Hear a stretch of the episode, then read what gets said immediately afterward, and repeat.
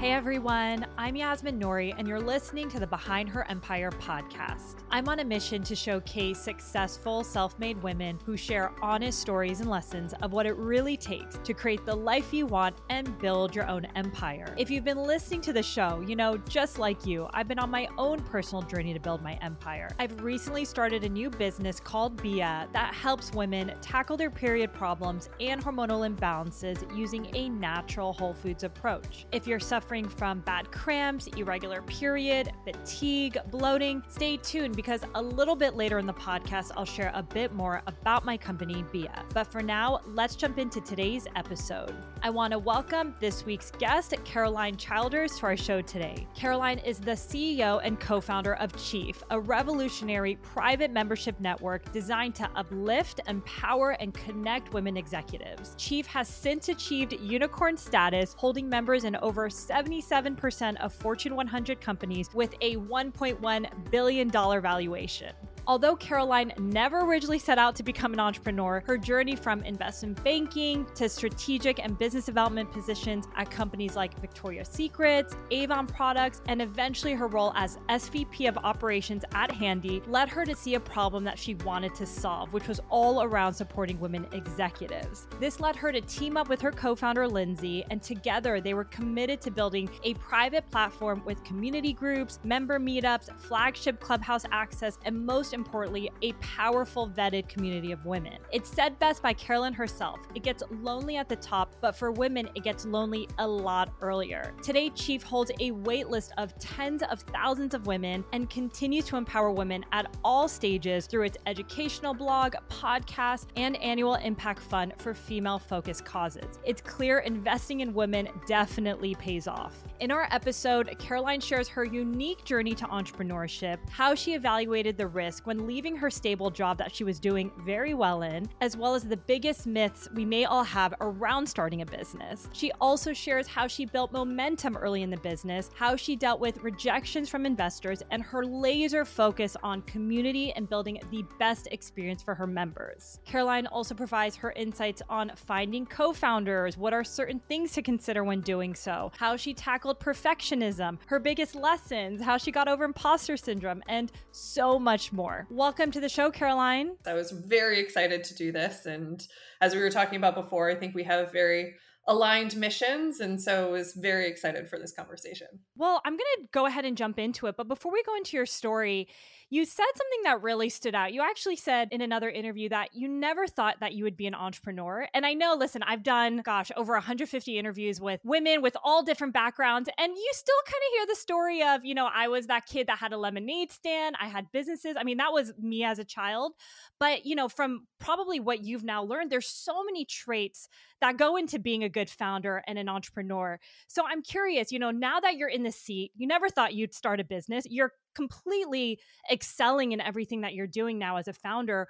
What do you think are maybe some of the biggest myths that women have when it comes to entrepreneurship? Yeah, I mean, I think there's definitely the one that you referenced right out of the gate, which is um, that it had to be that there's like an innate gene or you know this thing that you knew from the very beginning and you hear that so often when you have interviews with entrepreneurs where it's like the lemonade stand the paper route the i was buying something at a you know convenience store and then selling it for more at school. Um, and i think for me i actually had a very different exposure to entrepreneurship. My grandparents actually owned a travel agency um, if you know what has happened in the travel industry over the period of time, you can imagine it was a tough road as more things went online. And so it was actually, as I was seeing like a family business, just the, you know, how hard that is and the pressure that comes with that. And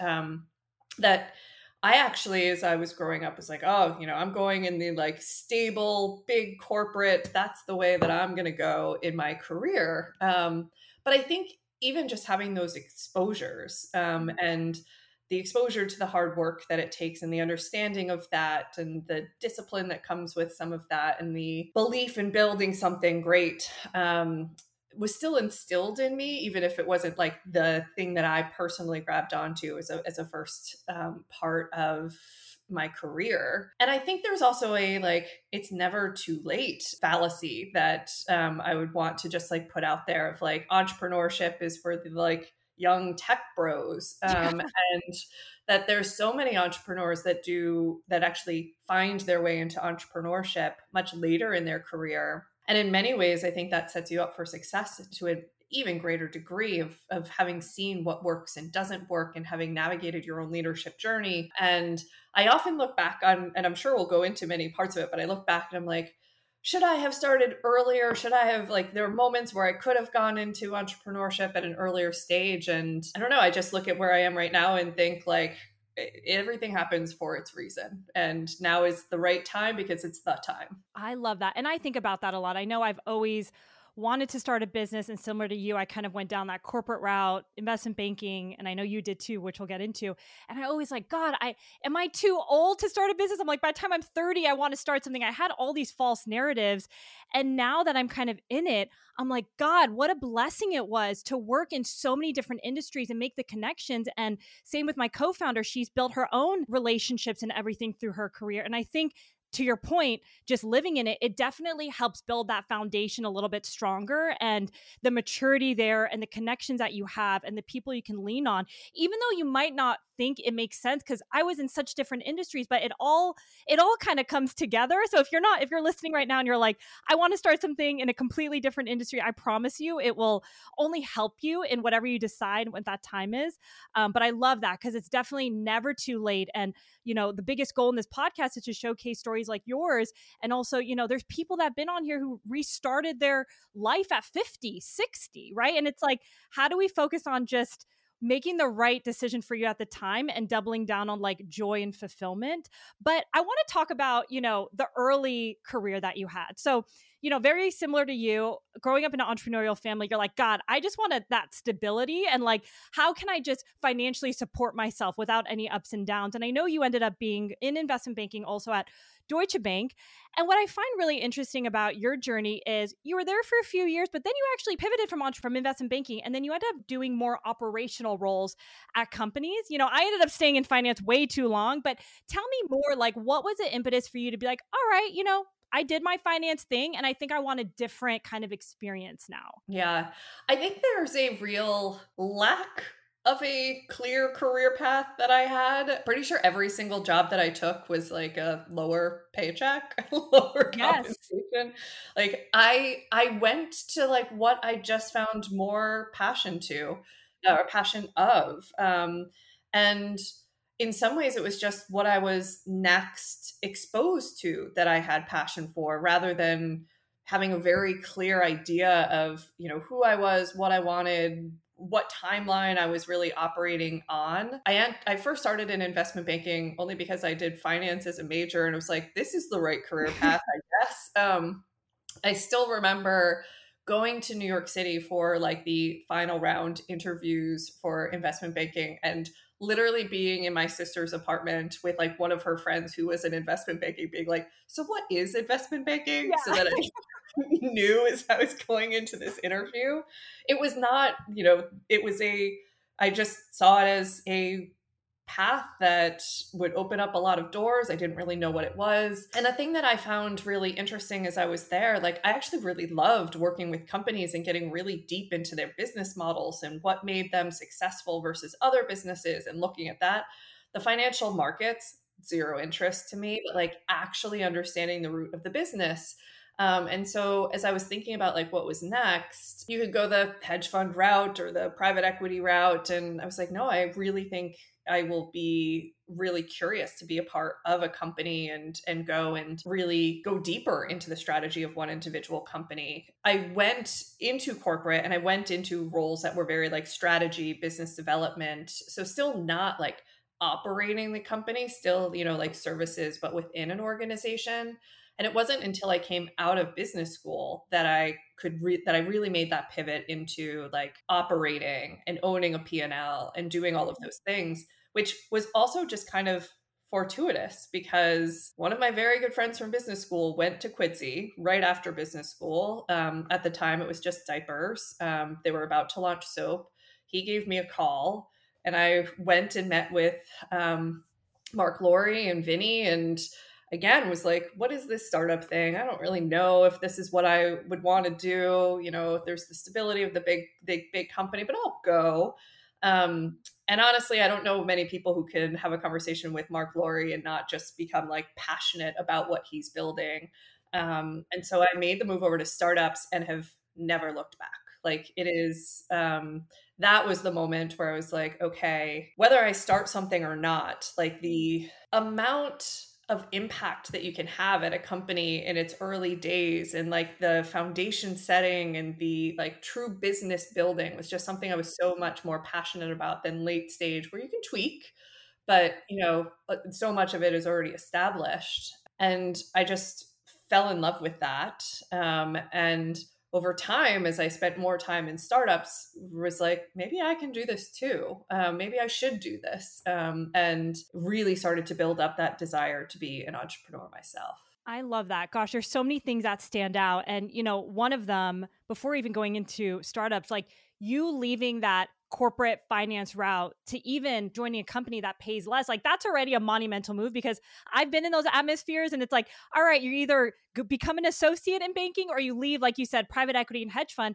So i just appreciate you really listening to your own intuition of what you wanted to do next and doing it despite not making money. And i think a lot of people you know focus too much on oh god i can't take like a pay like a pay cut.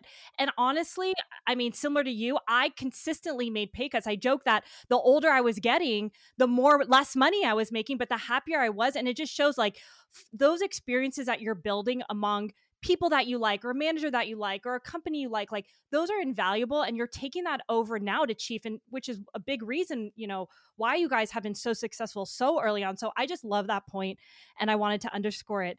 And also you you know sometimes we don't know what we don't know and similar to you like it wasn't until i worked at a real startup that i was like oh this is interesting. And like you, like it slowly gives you the confidence that you could do it. So if someone's listening right now and they think it's like far fetched idea, I always tell people like go work for someone you admire or a company you admire and just learn like what does it look like to be super scrappy and build something from nothing? Because when you come from these bigger companies, you actually have no idea what that's like. And I've been there. I had no idea. So I love that on your journey, you found that really um, imperative to starting your own business. So very, very cool. And definitely being at a startup, you like look around, you're like, oh wait, no, I could I could do this yeah. too. Like yes. there's no, you know, um, malice towards like other, you know, leaders of those businesses but like when you're in it you're like okay i see what this is i can do this like it just like allows you to see it in a new way yeah i love that because i think we think everybody like the founders have it all figured out. They're you know and you go in there and you're like oh wow they're asking me like nobody knows what they're doing right? And it's interesting, you know, obviously now you've been in business for quite long, but like you being a founder of this business, do you think people are looking at you and your co-founder and feeling that way? Like, how are you feeling um, as you guys are growing and experiencing like new phases of the business, which I'm sure you're not even aware of? I hope so. I hope people are looking at me and saying like, "Oh, she can do it. I can do it too." Um, because I. Um, I think one of the things that was really interesting from Quidsi is how many people went and started a business. Um, and I give like such credit to the culture of that company that people learned a ton, um, that they saw what was possible, that they were um, encouraged and given the right um, you know accolades and support that they believed that they could go and do it. And i think that is you know the type of environment and the type of culture that i really hope we build at chief. Um, and obviously i would love our team to stay at chief as long as possible and many many years and i think we have people who have been with us for the entirety of it but I would also be incredibly proud if there's a number of people that left and um, went and started their businesses. And um, I hope I work for them someday, maybe even. yeah. No, I love it. I'm sure there's people in my company that are like, oh, I could do what Yazid's doing, you know? Um, but it is interesting because, you know, we're obviously all growing. And even if you hit a different milestone in the business, it kind of pushes you to be at a whole other stage. You know, what do you think really differentiates? Successful companies. I actually think about this a lot and meaning obviously, you know, not m- many businesses succeed and that's what I think me and you want to change, especially with women is like provide the mentorship, the guidance because with the right ecosystem, I really believe like you can build a, a sustainable business and a profitable business. But what do you think really differentiates those that maybe start a business and, you know, it might not work versus those that are kind of in it for the long game and are building like real sustainable companies? First and foremost, I think that you can have an amazing founder, amazing leaders, uh, you know, amazing team and the business could still not succeed. So like at the very base, I think there has to be, you know, a very clear why should this business exist? What is that market? What is that need? What is that product market fit? And I do think that, you know, there are some businesses that uh particularly i think like the real the real struggle of that is sometimes like there could be a need for that business but is it a business that should be vc backed? Or is that a business that should be like really just like acknowledging what is the type of business that i want to build what is its right role within the ecosystem um, all of those things I think are are incredibly important no matter how amazing a founder is. And I think you see some founders who like start something and it's amazing, and then other times they've started something and it doesn't work out as well. And I think a huge part of that is really doing the diligence on like the business itself. I do think that from there, team is everything. A founder um, can bring it so far, but very quickly a founder becomes like really about how do you build your team and how do you enable your team and how do you um, make sure that uh, everybody's aligned to the same place and the same goal and the same mission. And I think that gets harder and harder as you get bigger. Um, but uh, to me, there's the joke all the time about like, what is the role of a CEO? And the only thing that you really focused on is like, mission, team, and money, and making sure you have cash. Like, that's your role. Um, and I think that team by far trumps all of it. Hey everyone, it's Yasmin here. In 2020, I was struggling with some debilitating health stuff. I just got off birth control and suddenly I had acne, mood swings, breast tenderness, and really painful periods. I tried so many things, but the one thing that worked was something called seed cycling. I know you're probably thinking, seed cycling? What the heck is that? It's a natural way to support your hormones using four specific seeds throughout your cycle. The challenge is that seed cycling can be a little complicated to do and kind of time consuming. So I decided to make an organic seed cycling product that is so easy to use. We make it effortless effortless for anyone to get started today. It's called Beeya, and it's a super easy way to add something powerful to your diet to support your hormones, regulate your cycle, and bring back balance. To learn more about Beeya and join our community with thousands of incredible women all over the world, go to BeeyaWellness.com, and that's spelled B E E Y A Wellness.com. And check out the show notes for our promo code to get $10 off your first purchase. Thanks so much for listening, and now let's get back to today's episode. Appreciate you bringing up how, you know, really understanding what problem you're solving and how you're building the business. And you mentioned like if you go down the VC route, obviously the expectations are quite quick and it's tough to grow that that fast especially so early on when you're trying to figure out like product market fit messaging versus like maybe self-funding it or going down a different route. So i think all these questions are important to talk about and that's why these conversations are important because you're kind of hearing what people do. So hopefully you're reflecting and you're you know you're asking the right questions before you kind of go all in but let me take a step back. I know right before Chief, you were running kind of operations at Handy. When did you think that, you know, I'm kind of missing this community? And when did the idea of Chief kind of percolate within you? So I think for me, I have I've been a horrible networker. I am a great worker, like networker within the companies that I'm in, but I've never really gone and I'm horrible at asking for help. so like I haven't gone out and made connections external. And at some point I kind of picked up my head and was like, ah, I really like would love to have a, a real ecosystem for me to become a better leader, for me to figure out what I want to do next, for all of these things.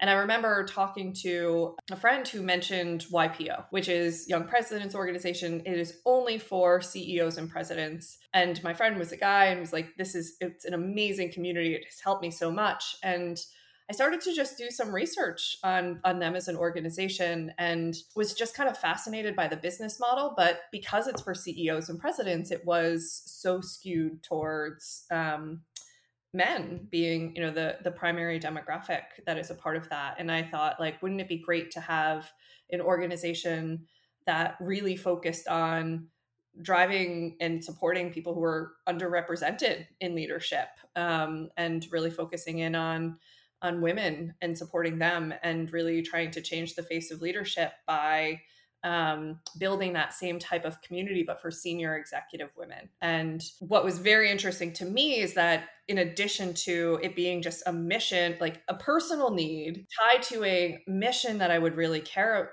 deeply about, it also had the opportunity to be a huge business. Um, if you think about VP level and above women, there's over 5 million of them in the US alone. Um, and so it could be a great I, just feel privileged every day to be able to work on a business that has both a like mission that i think is so important and needed that can also be a really big and powerful business and we are ultimately in a capitalist society and like the ability for both of those things to come together felt really powerful to me. Oh, i just have goosebumps because i'm i just look at you and i'm just so inspired because i think you can make a massive business and still have an incredible mission and it's such a beautiful um, marriage between the two. So, what a gift to kind of have this idea and it really take off.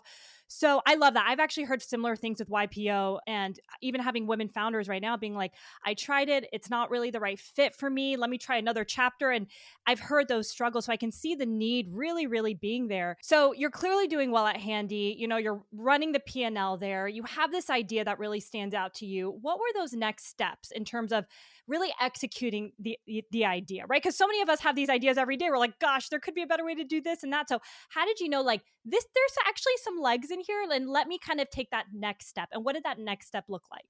Yeah. I honestly think that this was one of the hardest moments on the entrepreneurial journey. Um, the number of people who I, you know, there were a few things that were important to me if I was really going to do it. I just had to tell as many people as possible because there was some type of like, I can't go back on it now. I told people I was doing this. Um, I felt like I had to go all in. I couldn't, you know, I think there's some people who can do it as, as, like a side project until it gets to a certain amount of traction. I am a all or nothing person. It's just who I have been my entire life. Um, and so uh, it was really important for me to say, like, if I'm going to do this, I'm, I'm going to go and do it. Um, and the number of people in those early days, I remember even just one of the first conversations I had with a VC um, that I knew, who she literally said to me, like, "This is a waste of your talent," and that was like the the first one of the first conversations that I had, and I even was trying to get lawyers to start to represent me to like start to get the um, business established. And even lawyers were saying like i don't think this is a vc backable business so i don't know that i'm the right lawyer for you. And it's like i can't even get somebody that i'm paying let alone raising money from venture capital who should be giving me money. Um, so it was a really hard early day days of it. And it was definitely i first started to think about this um, uh, I so I was a little bit of like the solo entrepreneur for a bit of time, and it was like a hard time um, thinking through it, and that kind of triggered for me like I really want to make sure that I go on a, this journey with somebody. I think we're ultimately building a community business. I think it's important to build community from day one and having a co-founder so that it does have a collective of ideas. Um, and as I thought on that, uh, I immediately went to a place of, well, unfortunately, if you think about a women's professional network, it can often feel very corporate and stodgy. And so for me, I really wanted a co founder that could help build a brand that like just really was different um, and what so many of our members deserve and something to be proud of and aspirational and um, I had known Lindsay for um, a few years. We had met at like various like women's networking events, um, and we had never worked together. Um, but I, um, you know, she had worked at Casper. Um, if you think about what they were able to do from a brand perspective, I was just really excited about her, and you know, we had spent a lot of time together. Knew that our values were very aligned that we decided to go on the journey together. Oh my gosh, incredible. And I have two questions there, but the first one, taking that leap and going all in is probably one of the hardest things. And I think a lot of people listening might even feel that and haven't really done that leap. So, how did you get comfortable with that risk? Like, for example, for me, I'm similar to you in terms of when I go into anything, it's like unfortunately 150, 200%. So I, it was, it's been very hard for me to do both. And I've never really had jobs that allowed me any flexibility. It was always working a ton. So that was important for me. And also financially, I felt comfortable because I kind of have saved money and I knew I can kind of take a risk for X amount of months. So I'm curious for you did you kind of have a financial game plan for yourself? Because I'm sure it was tough when people are telling you, you're crazy, Carolyn. Like, why are you doing this? You can't even get a lawyer. Like, how did you kind of get comfortable with that risk and taking that leap? Yeah. I mean, I honestly, I think the thing that scared me the most was ending up in a place where for a long period of time, you were just kind of in this like, is it something? Is it not something? Like, there's just enough there that you feel like you have to keep going and it's why I was like, I'm just going all in because I don't want to be like somewhat like, is it because I'm not spending every all of my time there? Is it because we haven't done this and just playing in the gray? Um, and I, it was really important to me to just go all in, go hard at it, um, and it's why we wanted to, you know, raise capital so that we could do launch it in a big way um, so that we knew if it was something or not something. Um, and I felt, and I do feel fortunate that you know, I if if it didn't work out, I I knew that there would be other startups that I could always join as an executive, and it never felt like there I was closing a door behind me. Um, that the the risk to me was it taking too long to either succeed or fail, um, rather than it failing. Um, and so I wanted to just go all in so that I could learn that really quickly, one way or the other, and um, not be in a place where it was a long period of time of just like kind of in, kind of out, not sure. I wasn't optimizing for I wasn't optimizing for not losing or not winning. I was optimizing for not not knowing. I love that. I love that so much, Carolyn. And I think that also when you go all in and you you know, make that calculated decision, there's a fire under you that's like, I told everybody I'm doing this thing and everybody thinks I'm crazy, but I really want to prove this might not be healthy, but for me, it was like, I want to prove to them that I can create something. And I think sometimes we kind of get nervous and don't have the confidence that you can do that. But I love that, you know, even like if you can spend 100% of your time on something, it will become something. And like you said, like you wanted to know, will it work or will it not work? And that's the biggest gift, too. So I think what you said is very powerful. And now going back to your co founder journey, you know, it's also interesting because I get a lot of women that reach out to me and they're like, gosh, like I'm doing this on my own. I would love a co founder. I love that you kind of found somebody who had a different skill set than you to kind of accompany you on that. What were some of the things that maybe you and your co founder talked about to really make sure you're on the right path and because I think it's such a important union, right? It's basically like a marriage, um, and it only becomes even more important, I'm sure, even as you scale. But maybe if you can share with our audience some of those conversations and maybe things that you talked about, and make sure you are on that same page. Yeah, um, there are there are a number of people who have like co-founder like prenups like templates of it that are out there that I'm sure people can find. I didn't use one of those, but I it, it's an interesting thing to think about of like how do you make sure that you have the conversations up front of like the things that could go wrong um, and make sure that you talk them out. Um, and so it's everything from like really clear what do you own? What do i own? Um, what um what do you want the outcome of this to be? Like how long do you think you know you know and how would you make those trade-offs if we find ourselves at this stage and um, doing this or doing that? Like what would you want to do personally? What would you want to do financially? What would you want to do with the company? And just making sure you're really aligned on all of that. I think that the one thing that we didn't do candidly um, we didn't really go really deep into our like respective ways of working. Um, and so what's interesting is like I think everybody should find a co-founder who has very different skills than than you do. Like you're when you are that small, you need to have like very skilled sets because like if you are both the exact same person then like you're just you know one plus one does not equal four it equals one yeah, um, literally one so it, it was really important for me to have different skill sets and i don't think that we really recognize what that would mean in terms of our ways of working. Um, you know, she's a much more creative person. She likes to think out loud. She likes to have those conversations.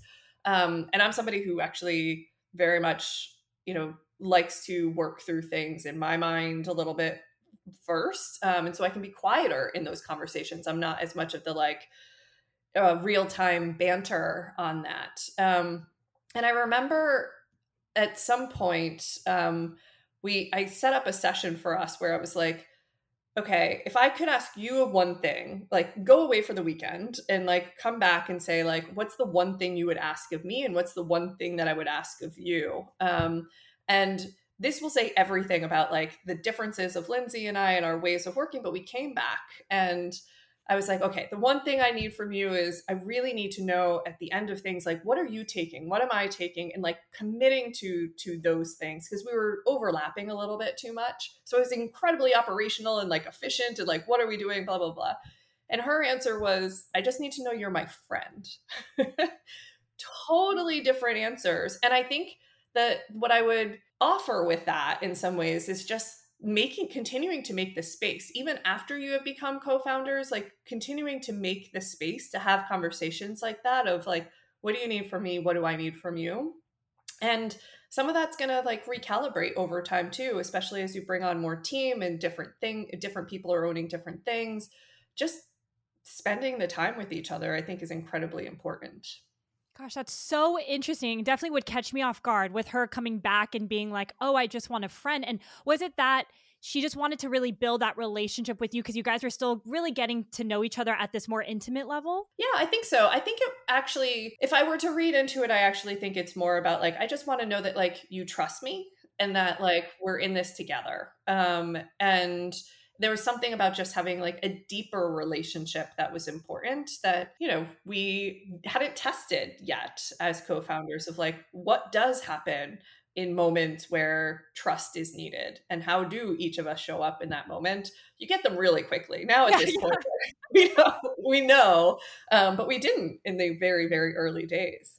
Yeah and i love that you're bringing up all these types of topics and conversations because it could feel a little uncomfortable, you know, like even going back to those initial questions like what's the ownership, what's the roles, like how what's your working style? Like it sounds simple, but I think so much of entrepreneurship and you learn this very fast by doing is like it's all uncomfortable conversations i feel like you know to get really get anything done and you want to make sure you have that before the business kind of takes off to make sure you're on the right foundation so i appreciate you kind of sharing the way you guys approached it and you know the area that maybe you didn't really focus on but you eventually did um, as well and you know i'm i'm also curious about you said you know vcs weren't backing you you went into this wanting to start a business raise money but when did you how did you really think about building the early momentum? Were you thinking, for example, like, all right, we're not getting any VC money, so me and Lindsay need to really build and prove the concept before we go back out? Or how did you really think about that time period? Yeah. Um, we did end up getting VC money. Um, so, and it was actually pretty important to me. I think in order to break through and show and, and build a brand that we that we wanted in order for it to break through um, I think it would have been really hard to bootstrap, candidly. Um, and so we were fortunate that at the end of the day, we were able to raise a seed round that allowed us to uh, make those investments as we went and launched Chief. Um, and so, but there was still definitely a how much should you put in up front um, when it hasn't been proven yet? Um, how do you think about the capital allocation of like it's not like we it's not like some of the seed rounds that you saw you know in in recent years maybe not today but you know a few years ago. Um, it was you know a, a small seed round that uh, that we were definitely trying to figure out what are the most important things for us to invest in and how do we think about that investment. Um, and it was really important for us to make sure that we were breaking through. Um, and so we really invested in the experience of it and we're like didn't put a lot of money into marketing of it um, so all of our initial investment was you know we built out a space we had like big first events we really invested in making sure we we're bringing on amazing executive coaches that were helping to run some of our programs and so for us, that was like, it was really important that the money go into the experience. Um, and I think too often people spend a ton of money on like the marketing of it. And I think for me, if you're having to spend so much in marketing, like the, the best businesses are driven off of like organic and word of mouth and like the experience helps drive it and that's the dynamic that i really wanted to make sure we were building into um, and that was very much the case for us in the early days of chief. It was very much word of mouth. Um, we did some outbound um, as well but a huge uh, most of it was all from inbound um, coming coming to us as as people um, heard about the concept and I think that is a huge part of why we were able to kind of make the investments that we were able to make in the experience.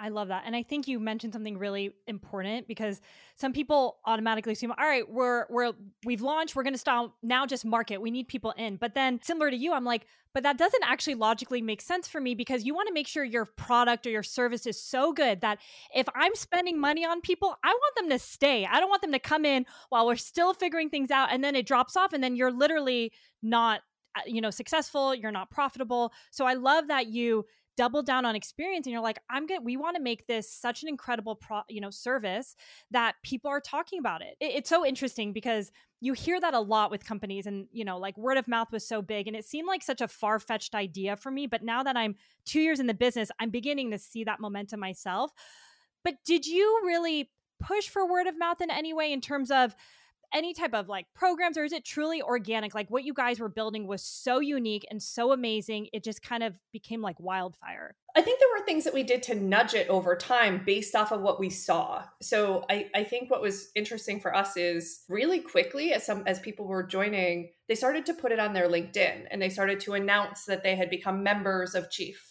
which was something that we were like, oh, that's interesting. Like, are there things that we can do to like can we give them an asset after they join so that they you know post that as they announce that they joined on linkedin? Um, but it all kind of fueled off of what people were naturally doing and what we were seeing and being able to say like oh that's great. How can we amplify that a little bit?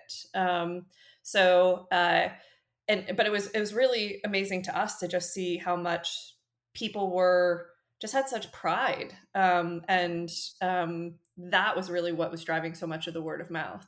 That's amazing. And I love what you're saying. You're kind of like observing what's going on in your business and doubling down fast. Like I feel like that is a skill set for at least startups. It's like you see something kind of taking off with your community and you're like, "Oh god, that would be really interesting if for example, we have a badge or something and you move quickly." Cuz I think sometimes before you start a business, you're like trying to figure out all the answers, but so much of it comes from your community and really listening and really sitting down being like, okay, there's an opportunity right there. Like, what could we do? So I just share that because even for us, I, I always had this pressure on myself of, okay, like, what's the right next step? And so much of just how we've grown is just in front of you. And you just got to be observant and be like, oh, that's so interesting. Someone's talking about that. Like, what can we do there? So it kind of gives me ease. And I love to see that that was huge for you. And I believe in another interview you mentioned that there was an investor you were pitching to. And I think at the time you had like five services or five things that you wanted to do. And they said, you know, you should really focus on one service. I don't know if that resonates, but I'd love to kind of hear that because obviously you guys really grew so quickly. Um, but what kind of like, how did you really pivot your strategy and idea of Chief? Yeah. Um, we actually didn't take that advice. Um, we so we had this meeting, and um, he was also an investor in a you know direct to consumer, um, well known brand, um, and uh, he was basically giving the example of like this company only has to do this one product and sell it and it's still incredibly hard and you're trying to do multiple um, because it was a community that's really about like how do you support leaders and it is a belief of mine that you know just one product is, it's going to be really hard to like fully support the need. And so we had a hero product of our core groups, which is, you know, that peer coaching. But we also had physical spaces of a clubhouse. We had events and programming that we were running, and we have a digital community for people to be able to tap into no matter where they are, right? So um, you do have all of those that you are trying to pull together into a place of like it's the totality of that that I think makes the makes it really powerful. But it really resonated with us and it still does of like how do you then make sure that um, it's clear to the team what's important and how you make trade-offs and where we need to invest when you have so many different products that are that are running at the same time? And even for our members i think when you have multiple it then becomes well what about board placement services, which is something we don't do, but like, shouldn't you be doing that? And so it, it actually is is still tricky for us as a as a company. And I think one of the most interesting but hardest things about Chief, given what our mission is, is that you know it, there's no so many riches of opportunity of what we can go and do, and it's really like how do you prioritize that? How do you say like what is what is true and most important for your mission and your vision of the best way for that mission mission to come forward. Um, and so I often reference that conversation, not because we ourselves like honed in on just one thing, because I do think in order for this community to be as rich as it is, that there needs to be multiple ways for the community to come together. Um, but it still is a really important message of how important focus is. And I love that. And I'm glad you corrected me because you can hear so many people's advice and sometimes they're not in the business they don't really understand the problem and i think really trusting yourself like you know i mean even me like the services that are needed to support women in the corporate space in the vp and leadership levels like it's endless right? So i think you guys being thoughtful about the few things that you're going to launch with and also prioritizing it as you grow because yeah you're right there's so much like it's endless of the opportunity that you guys have to support women how do you prioritize what's important? I mean, I think that's a really important question for all businesses because I do see some people out the gate doing way too many things, you know, where the focus isn't there. You guys are doing many things, but the focus is all under one of the umbrellas and it makes sense, right? It looks very cohesive. So, how do you really prioritize like what's next in the business? Well, I think it goes back to what you were even talking about, which is like follow the community. And you will see very much you know you could introduce something as a test and do people use it do they not use it um, and which of the services are the ones that people are um, most gravitating to and really using and some of that can be driven off of like which ones are you messaging most and and which ones are you pushing during during different periods of time but the community will really tell you what's valuable. Um, because i often joke that like our biggest competitor is time um, where you know this is like the movie trope of the busy woman. And so a huge one of our company values is actually time travel which is both at the meta level like it's going to take over 200 years before we get to equal representation of leadership. How it actually and, and wanting to time travel to that place but how it actually shows up every day is how do we allow her to time travel? How do we make it easy for her to get the value that she needs out of this? Um, and if it's not a valuable service, then that's not time travel. We shouldn't be pushing it. Um, that's not where we should focus and, and prioritize. I love that. And I love that you said just testing things because sometimes we're like trying to figure out what the answer is. And it's like, just test something, see if it works. And, you know, sometimes it's crickets and you're like, all right, good thing we didn't spend more time and effort on that. So I love you talking about that. You know, there's actually one thing that you mentioned um, when I was prepping for this interview that really resonated with me is – the pressure you experience as an entrepreneur really varies from working for someone else and it's all it's fascinating because i see myself in this way of wow i used to work such crazy hours in banking and i had nuts hours with other startups like why is this pressure with my business different? And i've i've kind of seen myself having to do different things to make sure my like mental health is in a good place. So it's fascinating because I thought I was dealing with a lot of pressure, but this new world that I'm in is it's a completely different perspective on pressure. And I just heard you talking about it, and I'd love to maybe hear how you think about it and how you kind of worked through it because, you know, there's nothing that really prepares you for starting a business. Truly, obviously, working for other people helps, but until you really do it. So I'd love to kind of hear how you've worked through it. um, I remember actually sending a note to some of the founders that I worked with in the past as I started this. I was like, oh, I'm so sorry that I was ever a pain in your butt because this is hard. Yes, yes, right. You have so much respect now. Like you look back at all those co- meetings you had, and I'm like, God, I was so annoying. Like I didn't understand. Yeah. Yeah, for sure, for sure. I um, you don't even realize the trade offs that people are making on a day to day and and the pressure. I, honestly, like one of the hard, and again, like some of the hardest moments were in the very beginning where there was this feeling of I had I, I had had success in my career will all that go away if I go and start this and it fails? Because all of that other success can somewhat be attributed to potentially other people. If like you were just in the right place where success was happening, and yes, you were a good performer, but like, is that really your success? Um, and that just adds like a total different mental pressure. But it really amplified for me when like the very first employees decided to come and join chief. And like there's just something about like the trust of like coming and working for somebody with a business that is still incredibly unknown. In many ways their livelihood and that's a little extreme but like their livelihood is in your hands of like being a, a, good leader and this is the right thing for them to be dedicating their time for. And i don't know team for me is everything that like that's when the pressure really started to like amplify for me of okay, this isn't just like me that could fail, but it is like this team that I don't want to fail. And gosh, that resonates so much. And I love how you said, you know, outside of literally i mean i think it is a livelihood like you're paying someone you know that's how they're supporting their life it's a, it's definitely a lot of pressure and we're we're so small it's only like 4 to 5 people but i can't imagine at the level you're at i guess you build that muscle of you know having a bigger team but you know, you said something interesting of I put a lot of pressure on myself too of like, is my team aligned on the right things that moves the business? And I think about that a lot because sometimes, you know, you don't really know and you're kind of making bets, kind of like what you said earlier about capital allocation. Like, do we want to spend this amount on this avenue? You know, with team, you're like, okay, we've hired this person. Are they working on the right things? Like, how did you deal with that pressure? If that if that question makes sense. I think that has really had to morph and change for me. So we were all New York City based. We're now a completely like remote and distributed team. And it's actually really important to me. I know so many companies are starting to go back to in person, but you see all the time like the people who are most disadvantaged with coming back in person are often women and underrepresented minorities. Like they're not the the group that is able to come back into the office.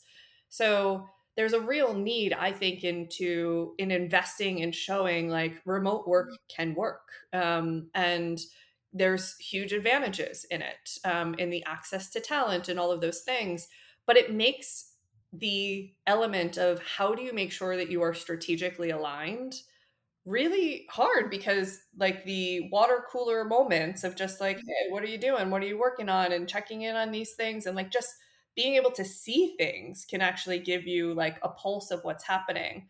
Um, and so it becomes really important for you to put in place those right systems of like, how are we connecting as a team? How are we aligning as a team? How are we having check-ins on on what that looks like while not getting to a place where you're so over meetinged that like the work can't actually get done um, and so what are those like incredibly important touch points and async communication systems and and all of that. And i think for me the the mantra that i just always have in my head is like the bigger you get the higher the frequency of communication and the lower of complexity or said another way higher simplicity of communication. And just making sure that you're saying really consistently over and over and over again these are our most important things these are the things that we are focused mm-hmm. on and making sure that that message is heard so consistently that everybody's saying the same thing i love that and one thing you mentioned you know the workplace as it is and going in the office is not set up for the woman or underrepresented person to succeed. I mean, even for me, I don't have any kids yet, but a lot of women on our team have kids. And I think about it now that I'm an adult and I understand what goes into having a family and how the involvement of a mom, like, I mean, of course, there's a way you can get support to, to have someone, you know, watch over your kids while you go in, but the flexibility piece is so key for women who have kids. And I think about that a lot. I'm like, gosh, how many women are not succeeding and going to be that, you know, I was in banking. So a lot of women would drop off after VP because it was the age where they got promoted. They ended up having kids and they're like, this is actually really difficult because there's no zero flexibility. And the banks were thinking, okay, what do we need to do to support women? You know, I don't know if they've got that figured out, but just even seeing a startup for me, I'm like, gosh, it would be so tough if we were on the office and we had no flexibility. Now I completely understand like why the workplace is not conducive for women excelling and it doesn't mean that they're not killing it at work like these women are amazing, right? I so appreciate everything that you're doing, especially as a company and showing what's possible that you can have this flexibility, this mission driven business and be an incredible billion dollar brand, which is amazing. Cause I, I definitely think we need more examples of that um, there. So that's just me going off my soapbox and something I think about a lot. But yes, women with kids, I mean, you got like, it's really incredible what, like, how powerful women are. yes, for sure. For sure. And I think, you know, the pandemic really showed what was possible. And it's, um, really disappointing that some of the things that I think you could take from that and learn from that are now viewed as just not relevant. Um, at the same time, like I think that there's an incredible value to in person and even and and finding the right times and like that is a moment to get like great alignment um and like there's just a right happy medium to be had um between the two and um it's similar to our business model. You know, when we first started, we were a fully in person experience. Um, and then the pandemic hit, and so much of what we did became virtual and digital. And now we're in kind of that third act of okay, where what are the benefits that you could get from that ability to tap into this community really deeply, virtually and digitally, but you still get deeper relationships when you're actually able to come together. And so how do we make sure that we craft that piece of it as well? And I think the same thing that we're going through as a business internally is very much what we need to go through as a business externally. I love that. You're right. I mean, the human, even for me, whenever I'm seeing people, it's like energetically, it feels right, you know, and you get like this different buzz. So having that happy medium between like, what does it look like for you guys to build those experiences, but still have the flexibility. And, you know, I'm kind of going back a little bit, but the early days of Chief, you know, I believe it was like two, three months when you launched, you guys did over seven figures. Did you guys ever think that you would be that big so quickly? Like, I'm always curious, like, did you like, like looking back at yourself now, did you realize like, no, I knew this was going to be big? Like, did you have that knowing that it would kind of grow that quickly? I think in order for anybody to take the leap and like go and do something, you have to believe that it should be big. Um, and could be big. Do you have a ton of doubt as you do it though? A hundred percent. But if you are if you are starting something and like oh you know i'll just get like a few friends together and that like then that that's a hard way to start a, a business, um, particularly if you are going like the VC route, just um, as you know, a type of business that you are starting. So yeah, I mean, I I felt very strongly that something like this should exist in the world. I felt very strongly of the value that it could create, um, and that was really important to me as we were starting. Did I expect to have the traction that we did as early as we did no. Um i definitely did not. Um and it, there was actually a conversation we had as we were doing our series a. We were going out and meeting with a bunch of vcs and we had a slide that had like titles of people who were early members of chief on the slide and and there was one vc that was like okay so this is just like all your friends but like what about the next phase of growth? And lindsay and i were like these are like we we're, we don't have this type of influential friend network.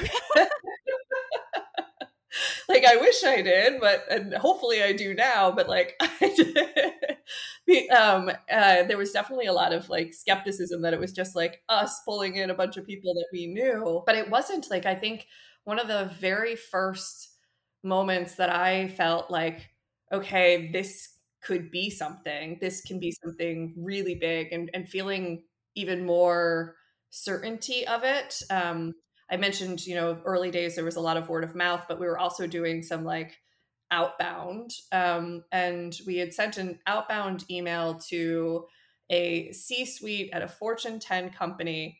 And she replied back within two hours and had paid by four hours. No in. way. And we were like, okay, like that's that's meaningful. That's really meaningful. Um, and that was the type of thing where you know i think there are so many really amazing organizations that focus on women but so often the the senior executive woman has to be the mentor and has to be the one who mm-hmm. speaking and and and the reality is like we don't have it figured out either we're still trying to figure out how to be good leaders and how to you know drive the business and all of those things and there's a huge need for mentors to have mentors. Um, and we just saw how much that really resonated with people as we were first building this community. Gosh, it is so, so needed.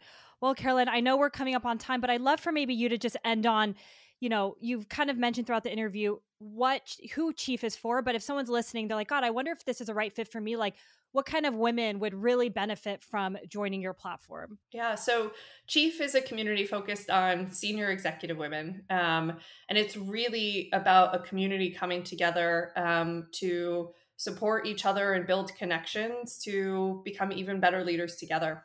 I love it. I mean, I'm a big fan. We'll put all the information in our show notes, but I have many, many friends and people I've worked with and colleagues who love Chief. And I just going back to LinkedIn, I remember being like, what is this Chief thing that everyone's talking about? They're like, I'm a member. So I love seeing that. And I've truly, I've been a part of many different types of groups and haven't had the best experience, but just to see that you guys have really focused on that from the beginning and continue to, I know from my network just how much they enjoy it. So so proud of everything you've built. I can't wait for our, our audience to learn more about you and the mission and the company.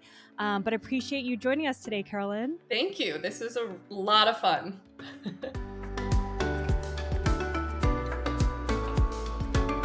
Thank you so much for listening to this episode of Behind Her Empire. If you enjoyed this conversation, it would mean the world to me if you would consider leaving a review or even sharing this episode with someone who might be inspired to create their own empire. To stay updated on new episodes or join our private community, visit behindherempire.com to sign up. We send inspiring and short emails every week to your inbox. I'll see you next week, and until then, remember you're always in charge of your own destiny, and it's never too late to start your own empire.